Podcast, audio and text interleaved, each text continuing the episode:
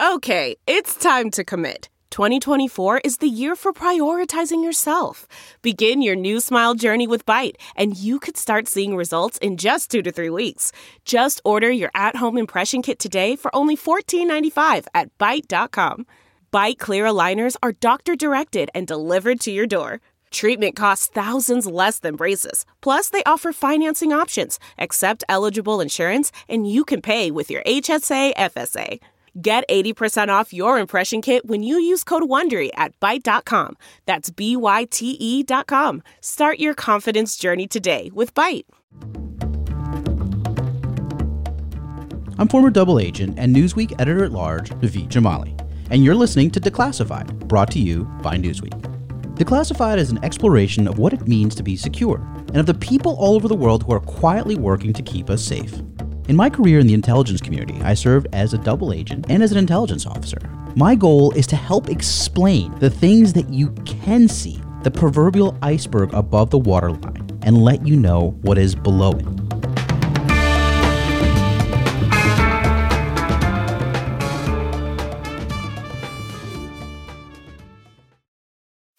You can host the best backyard barbecue when you find a professional on Angie to make your backyard the best around.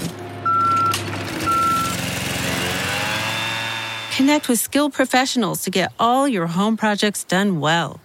Inside to outside, repairs to renovations. Get started on the Angie app or visit Angie.com today. You can do this when you Angie that. Man, that sunset is gorgeous. Grill, patio, sunset. Hard to get better than that. Unless you're browsing Carvana's inventory while you soak it all in. Oh, burger time. So sit back, get comfortable. Carvana's got thousands of cars under $20,000 just waiting for you. I could stay here forever. Carvana, where car buying meets comfort, meets convenience. Download the app or visit Carvana.com today.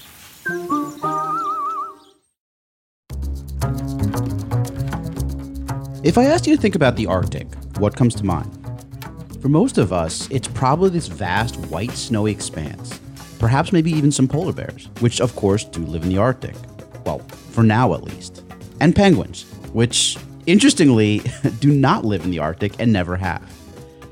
Suffice to say, the average American doesn't know much about the Arctic besides the basics. It's cold and it's up north. But would it surprise you to learn that the Arctic is actually a really important part of our national security strategy? And that lots of countries, including, yes, Russia, share a similar interest? Last month, I was able to sit down with two experts in Arctic security one a member of the Canadian Armed Forces, and the other an academic who studies the Arctic full time. To understand why so many militaries are so interested in the Arctic and why many activists are actually in favor of a demilitarized Arctic, you have to understand what's happening there first. For that, we turn to Marisol Maddox, Senior Arctic Analyst at the Wilson Center's Polar Institute. For homeland defense and continental defense, the Arctic is really geostrategically important because of some of the types of missiles that are being developed, like hypersonic missiles and cruise missiles, um, to have radar systems that are able to detect them as they're coming over the curvature of the earth, right? So we really need to be modernizing some of the, the North American aerospace defense, the, the system that we have, so that we're able to have over the horizon radar to be able to detect these missiles that are traveling faster with more maneuverability than more traditional missiles. So there's there's that side of it but then also you know with the exercise that's happening right now in the norwegian arctic which is cold response 2022 that is really a, about um, you know the the nato article 5 which is that collective defense article of, of the treaty where if one of our allies is attacked that we will respond and that we have the ability to respond and Norway is a neighbor to to Russia. They have a, a massive uh, border with with Russia, and Sweden and Finland, while they're not in NATO. They are very valuable partners, and they um, also have a border with Russia. And so these exercises are really about being able to to demonstrate that we have the ability to, to respond um, just in, in case something does happen. But at, at this time, I don't think it seems likely that Russia would expand beyond Ukraine. But all of this is just partially because the Arctic is becoming more accessible, right? Like new sea lanes are being exposed. The the period in which they're navigable is extending. There's new resources that are becoming available, like minerals and oil and gas and fish are you know migrating towards the poles. So there's a lot of interest in the Arctic in a lot of different ways. And so part of this is being able to ensure that the way that the Arctic develops is done so in a rules based way that is about peaceful cooperation, but you need to have strong deterrence and and showing that you know we will not put up with any type of violation of sovereignty like we've been seeing in Ukraine. I want to switch again to you know your your background really is very much focused on climate change as national security threat. And um, we recently did some reporting. This was fascinating. I'd never heard of this before. Um, Canadian act, Canada actually relies very heavily on these indigenous rangers, and it's this idea that everything you talked about. I mean, you're talking about the, you know, the application of technology from lubricants to to fuels to all, all sorts of things. Um, and how they and not to mention people right people is a big part of that how they operate in these extreme extreme weather climates and one of the fascinating things is it is these indigenous rangers that Canada employs, and they employ them in large part to um, allow the Canadians to train the Canadians, frankly, how to operate in these conditions because they've been doing it for generations, right? This is they know how to, they're one of the few, you know, people that know how to live, not just survive, but live in these conditions. So um, they're they're very useful in training, and there's this and, and you're right. You know, clearly deterrence is an important part of it, and that, that and this is part of that deterrence. But do you think that with climate change happening, um, is there any concern ever that these exercises or these infrastructures, assuming we're going to build more facilities, do they have an impact on the environment there? How do we balance both? That's such a great question. And it is a balance for sure. Um, and it's something that I think deserves much more scrutiny. And this is where basically, you know, the indigenous partners in the Arctic are crucial because, you know, as you alluded to, they know how to not just survive, but to thrive in these conditions.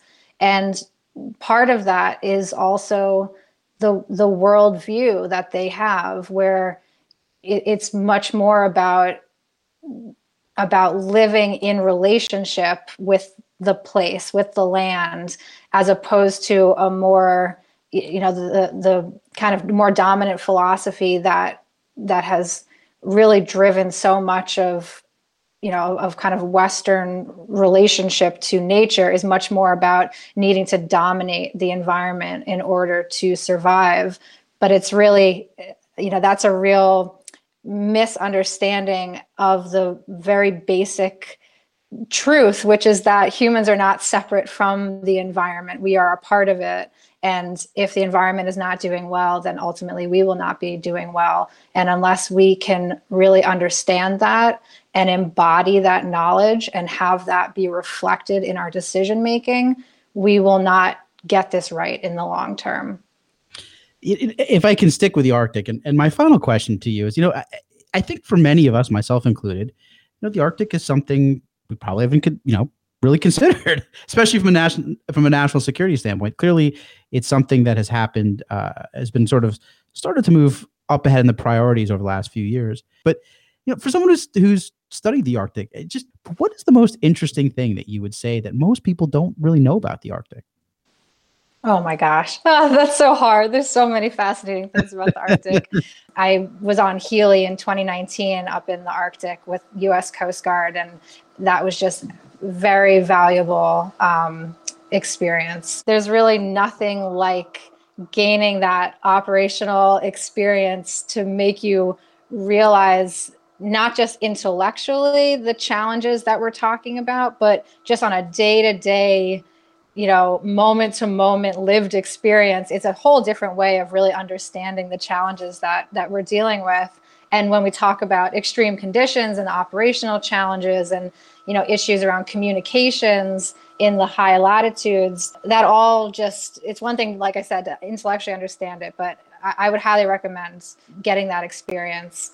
But I guess something that's like a misconception of the Arctic that irks me every time I hear it because it's just so far from the truth is this idea of the Arctic as a barren wasteland. There's really nothing that could be further from the truth because the biodiversity that exists in the Arctic is just absolutely remarkable. And there's just so much beauty and just, so much incredible life and, and so many um, species that are able to to survive in very extreme environments. So I have immense respect for you know for life in the Arctic in general.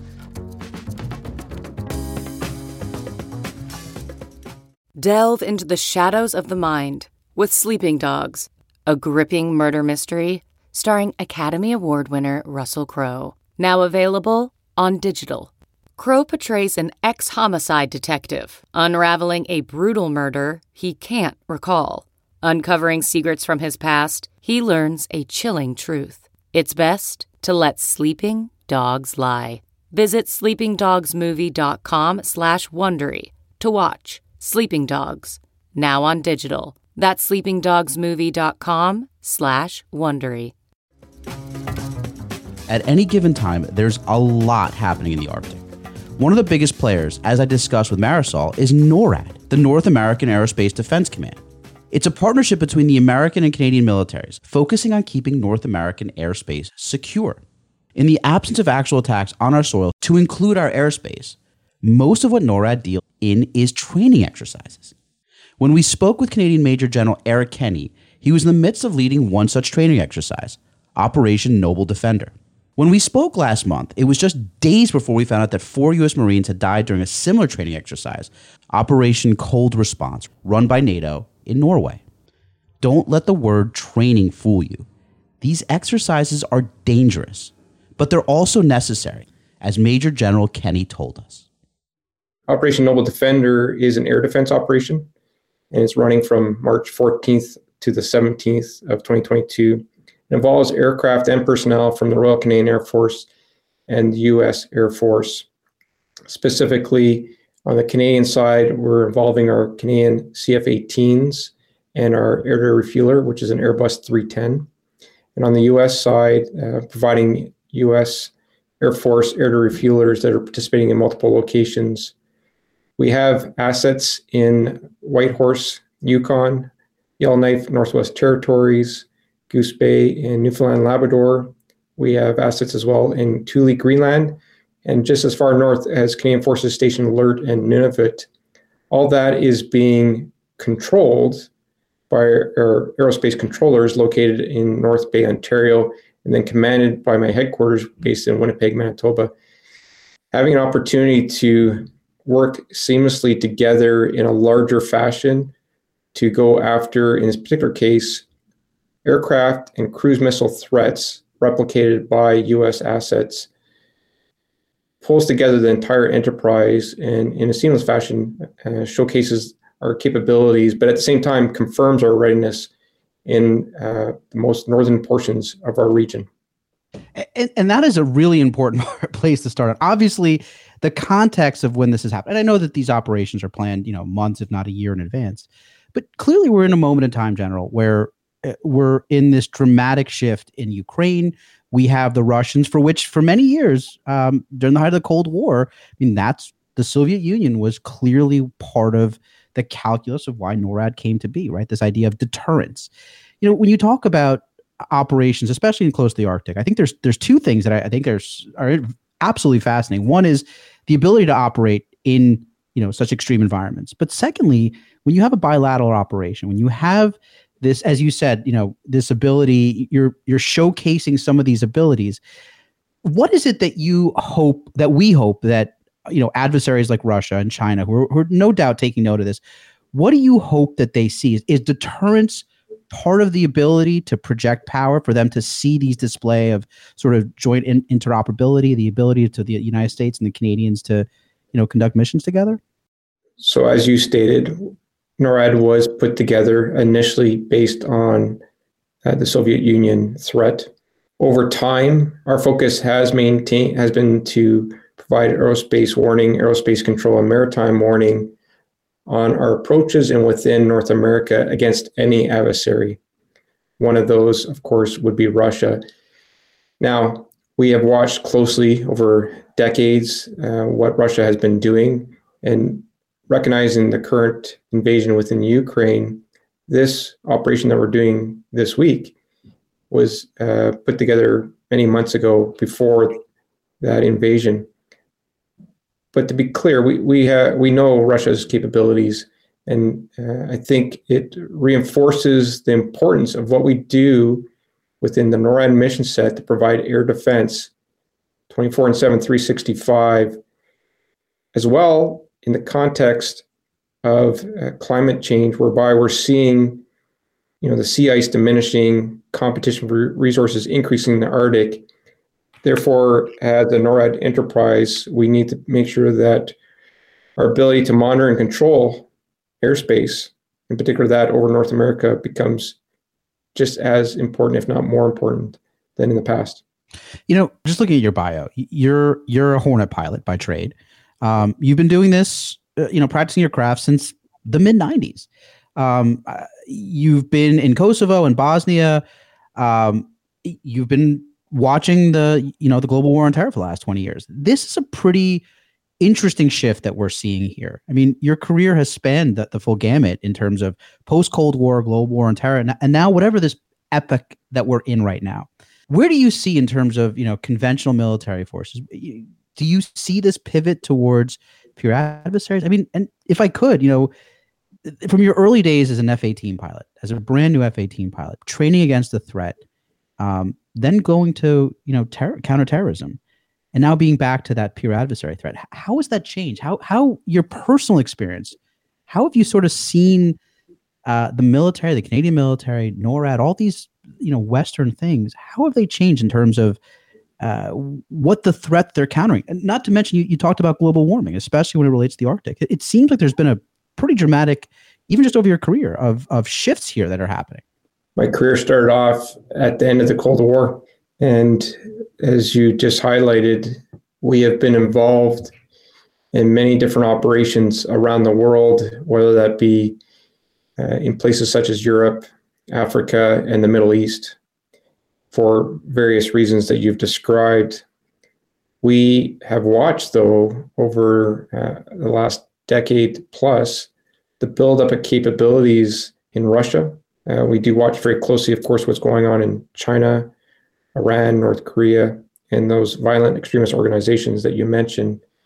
And what we're seeing play out on the national scene, and as we have been discussing for several years, is the rise of great power competition and the ability of nations or actors to work below the threshold of conflict, but then, uh, when required, also go beyond that in a more overt presence.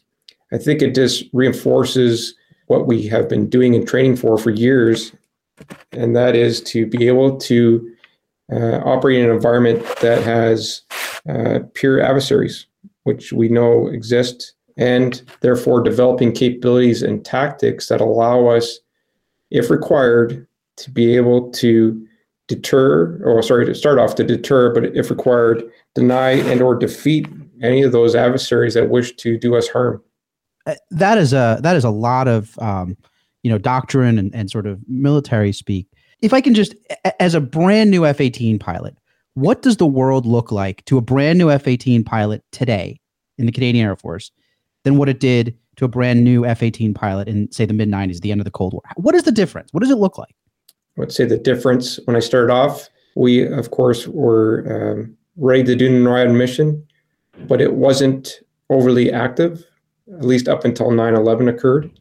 And then our shift became on the hijack 9 11 scenario type focus Having said that, our newest pilots that are going through that are being trained right now and operating are just like everybody else, living in an environment whereby the need uh, to defend your homeland has been all of a sudden uh, recognized by all those in North America in particular as something that is no longer a sanctuary, whereby we need to uh, be ready to deter, deny, or defeat those threats that come in North America. So the difference, I would say, from when I started off was I would expect to deploy to other areas of the world to be able to do my mission, whereas going forward, a lot of our missions will be done in the homeland.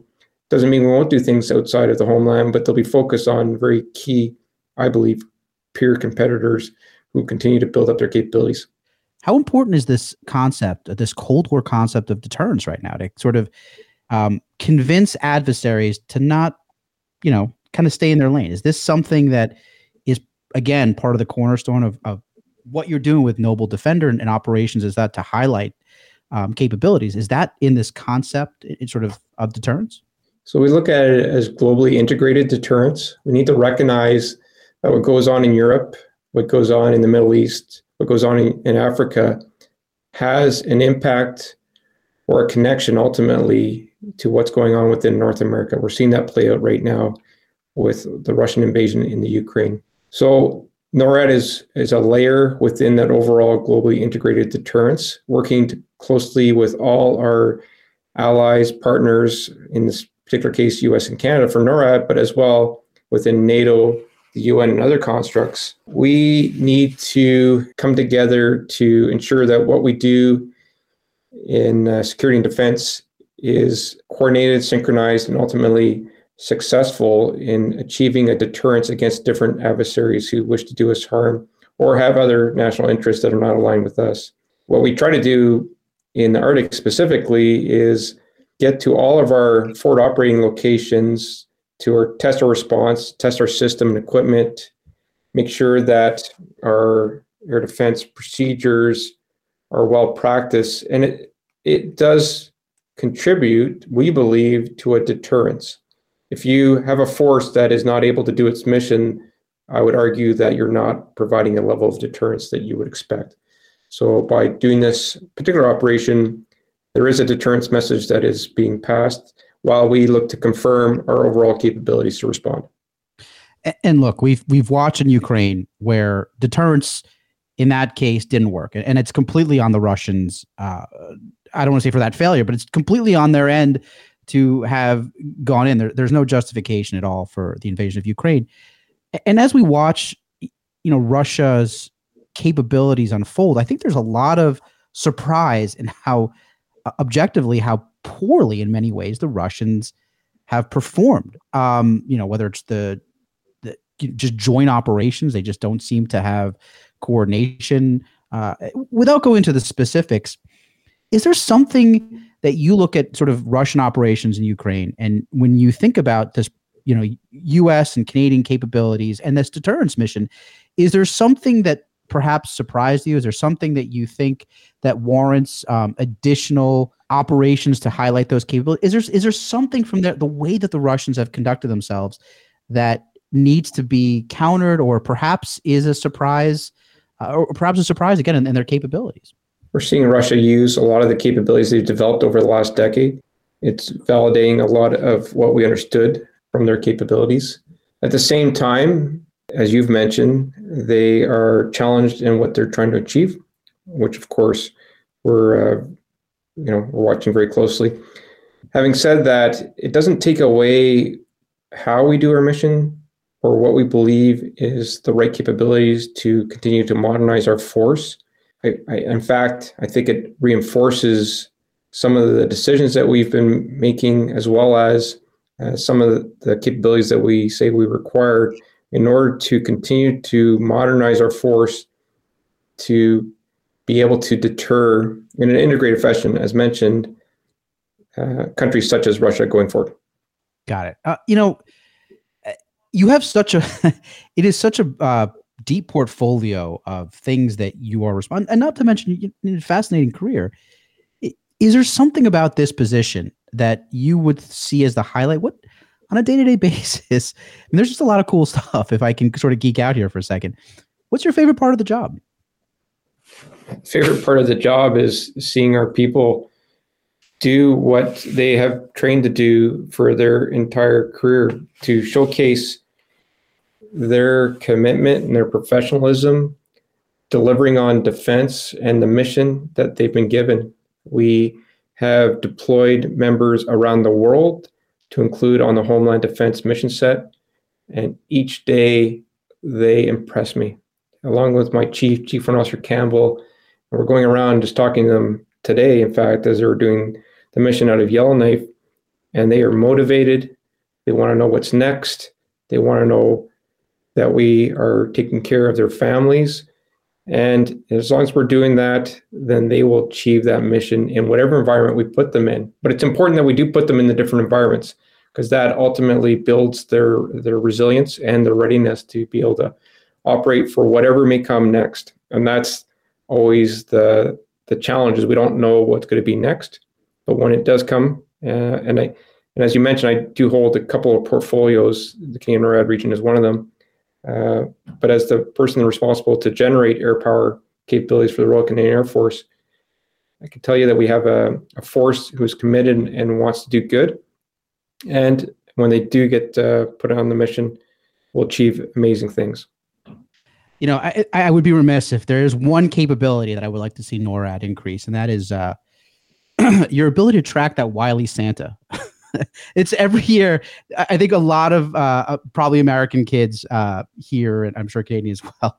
You know, the Santa tracker that comes out of NORAD is actually probably, interestingly enough, one of your most publicly successful, you know, things. Uh, and there's a reality. What if you had to speak to both the American and Canadian people in terms of the importance of what NORAD does for them on a day-to-day basis? Just in closing, how would you describe it? So I've been obviously involved with NORAD Track Santa for many years. In fact, I was a NORAD Track Santa escort pilot uh, a while back when I was in Cold Lake. And I, I think it allows us to explain to Canadians and Americans what we do within the NORAD mission set. But it pulls together the all domain awareness, the sensors, the assets, the personnel, and the training obviously through a NORAD Track Santa lens, but showcases what we're able to do. And that provides a very, hopefully, clear message on our capabilities and therefore a deterrence as we move forward. The power of two nations coming together with shared interests in a binational command, only one in the world, is um, something that I think is profound and ultimately very powerful. Thanks once again to Major General Kenny and Marisol Maddox for joining us. And as always, let's continue the conversation on social media. You can find me on Instagram, Twitter, and yes, even TikTok. If you like this episode of Declassified, we'd love if you could subscribe and leave us a five star review. As a new show, it really does help us both grow and bring you this original content. As always, until next time, I'm Naveed Jamali for Newsweek.